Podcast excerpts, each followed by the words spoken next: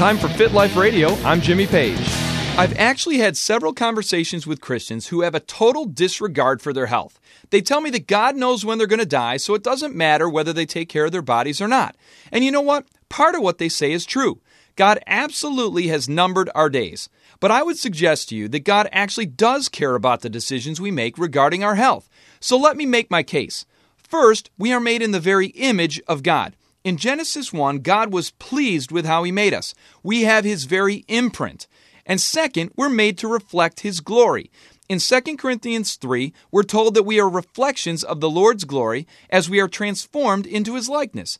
Just as the moon makes no light of its own, it simply reflects the light of the sun. Third, we are the temple of the Holy Spirit. In First Corinthians six, we're told that God lives in us and that we must honor God with our bodies. In Romans twelve, we are told to offer our bodies as a living and holy sacrifice as an expression of worship. There is so much more to be said, but for now, trust me when I tell you that your health does matter to God. Live a fit life. Come on, you can do this. This Fit Life Radio segment is brought to you by the Fellowship of Christian Athletes. For more information, visit the website f c a health and fitness dot org.